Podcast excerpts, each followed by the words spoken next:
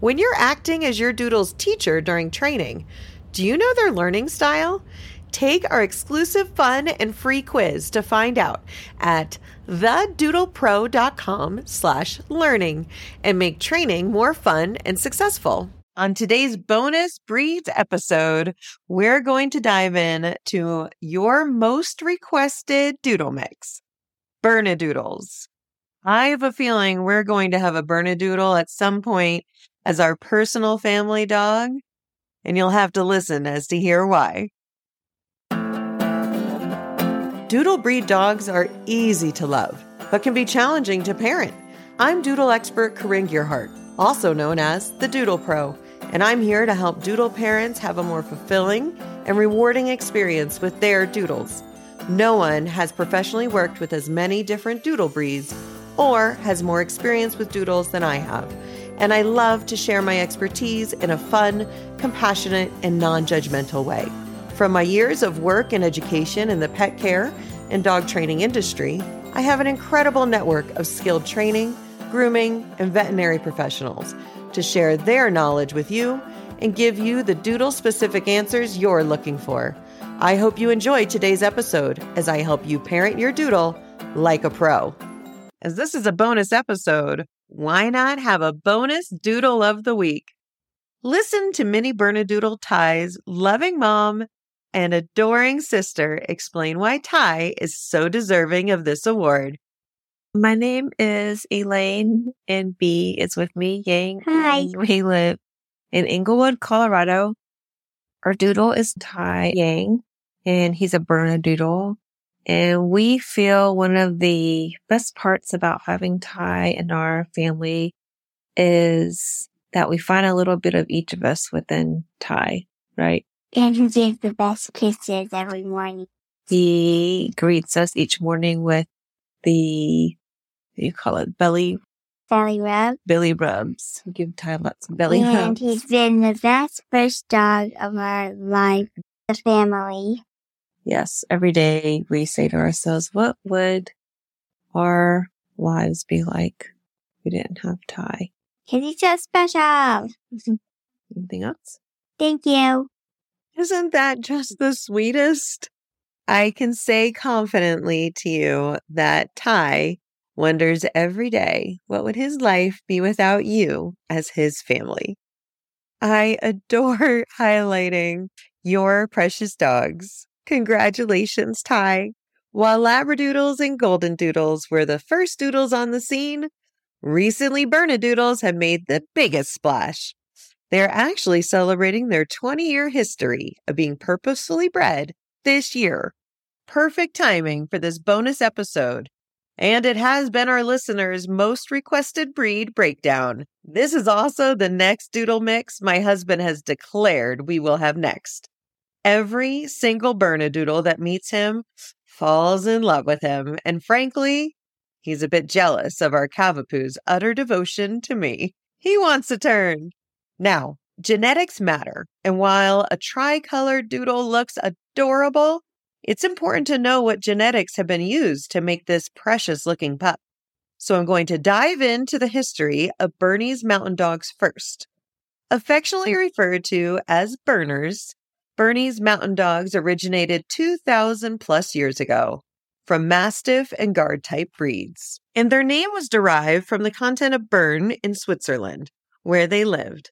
They were developed for guarding farms, pulling carts, herding and driving cattle, and they excel at drafting and carting. So if you have a Bernedoodle and they like to pull on walks, it's in their nature. They have been bred to pull and hard. That doesn't mean they need to pull you on walks, but it does mean they're going to need some more intentional training to have well-mannered walks that are comfortable for the both of you. When other working dogs were imported into Switzerland in the late 1800s, we almost lost this breed for good. Luckily for us, the breed was brought back from the brink of extinction as a companion and show dog, finally being recognized by the AKC in 1937. Bernese Mountain Dogs were built to be strong workers and do well in cold weather. They're easily recognized with their blocky build and tricolor look, with the black and white coloring with rust-colored accents. One of the other reasons people love Bernese Mountain Dogs is their deep-seated need to please and be with their family. They love you and they love to be with you. So they are not meant to be a dog that stays in the yard or the field. While they know how to work, they also know that their place is by your side.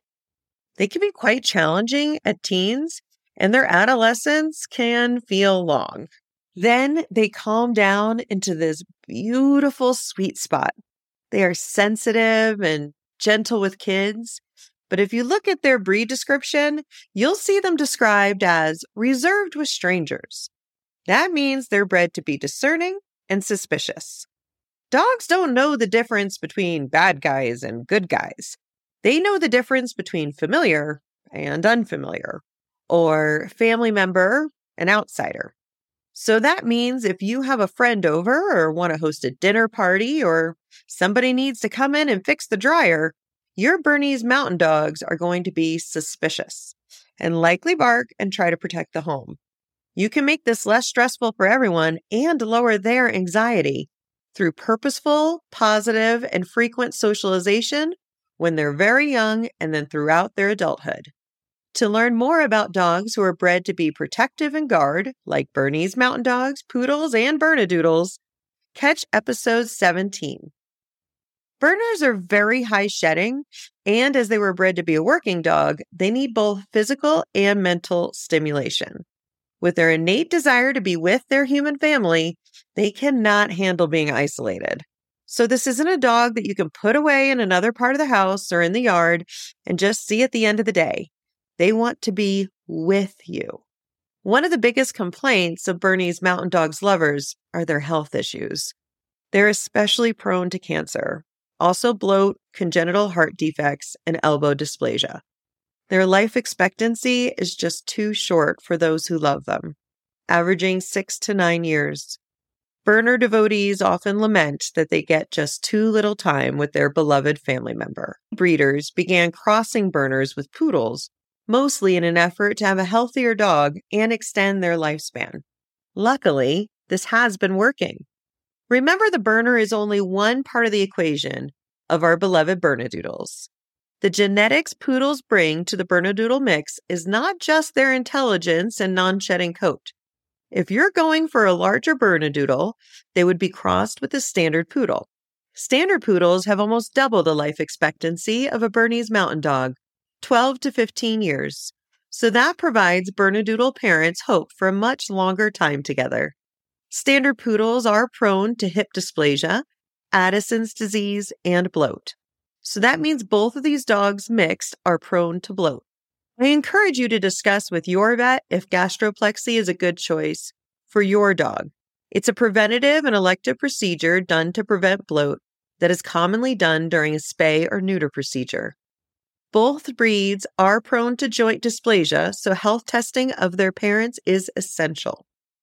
If you are going for a smaller Bernedoodle, they'd likely be crossed with a mini Poodle. And mini Poodles often have higher energy on average than standard Poodles. So while you might be getting a smaller dog, remember, you're already crossing with a very high-energy pup. Miniature Poodles can have high energy for most of their life, and Bernese Mountain Dogs' high-energy fueled adolescence lasts 2 to 3 years. As I mentioned, Bernese Mountain Dogs are very high shedders.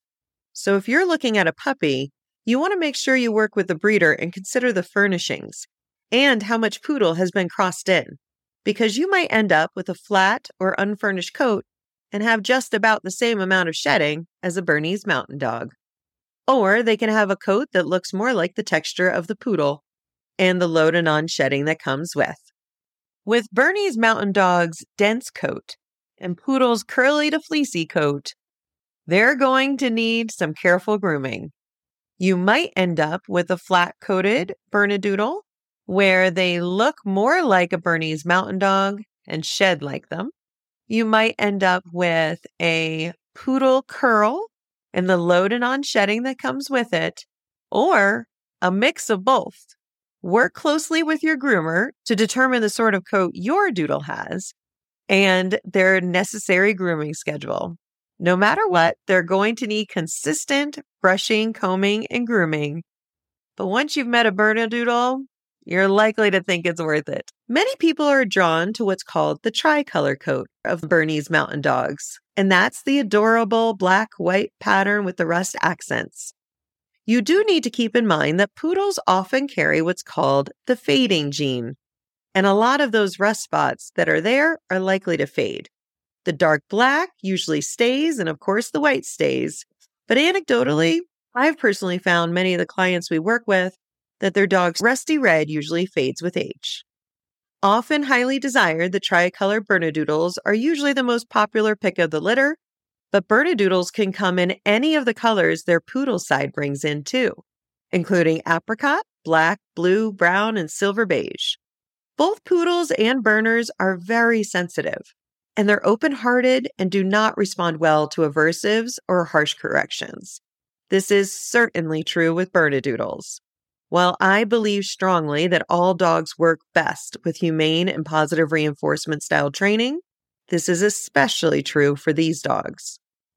They were first purposely bred in 2003 in Canada with the aim of extending their shorter lifespan. Happy 20-year anniversary, Bernedoodles! When I'm asked what's the difference between, say, a Golden Doodle and a Bernedoodle, I usually explain while Golden Doodles are just exuberantly happy to meet everyone, I find Bernedoodles to be more goofy, and they just have such an open heart. They're a bit more laid back when they mature than Golden Doodles, but are more prone to jumping on people and pulling on walks. If you're going for a larger mini or a standard Bernedoodle, you need to do early and consistent training. It's sweet when your 10-pound puppy hops on you. But when they're 70 pounds jumping on you, it's not so sweet. And it's cute when they pull on their leash a little and they're just starting their walks. But as they're bred to be high drive and strong pullers of carts, it's not so cute when they think that's how they're supposed to pull you on the leash. Bernedoodles are phenomenal family dogs if you have the patience for the first 2 to 3 years. If you get through that phase, you're going to come out on the other side with the most loving, goofy, and special best friend. Next week, we'll talk about the latest mix that's trying to upend Bernedoodle's place as most popular new doodle cross, Sheepadoodles.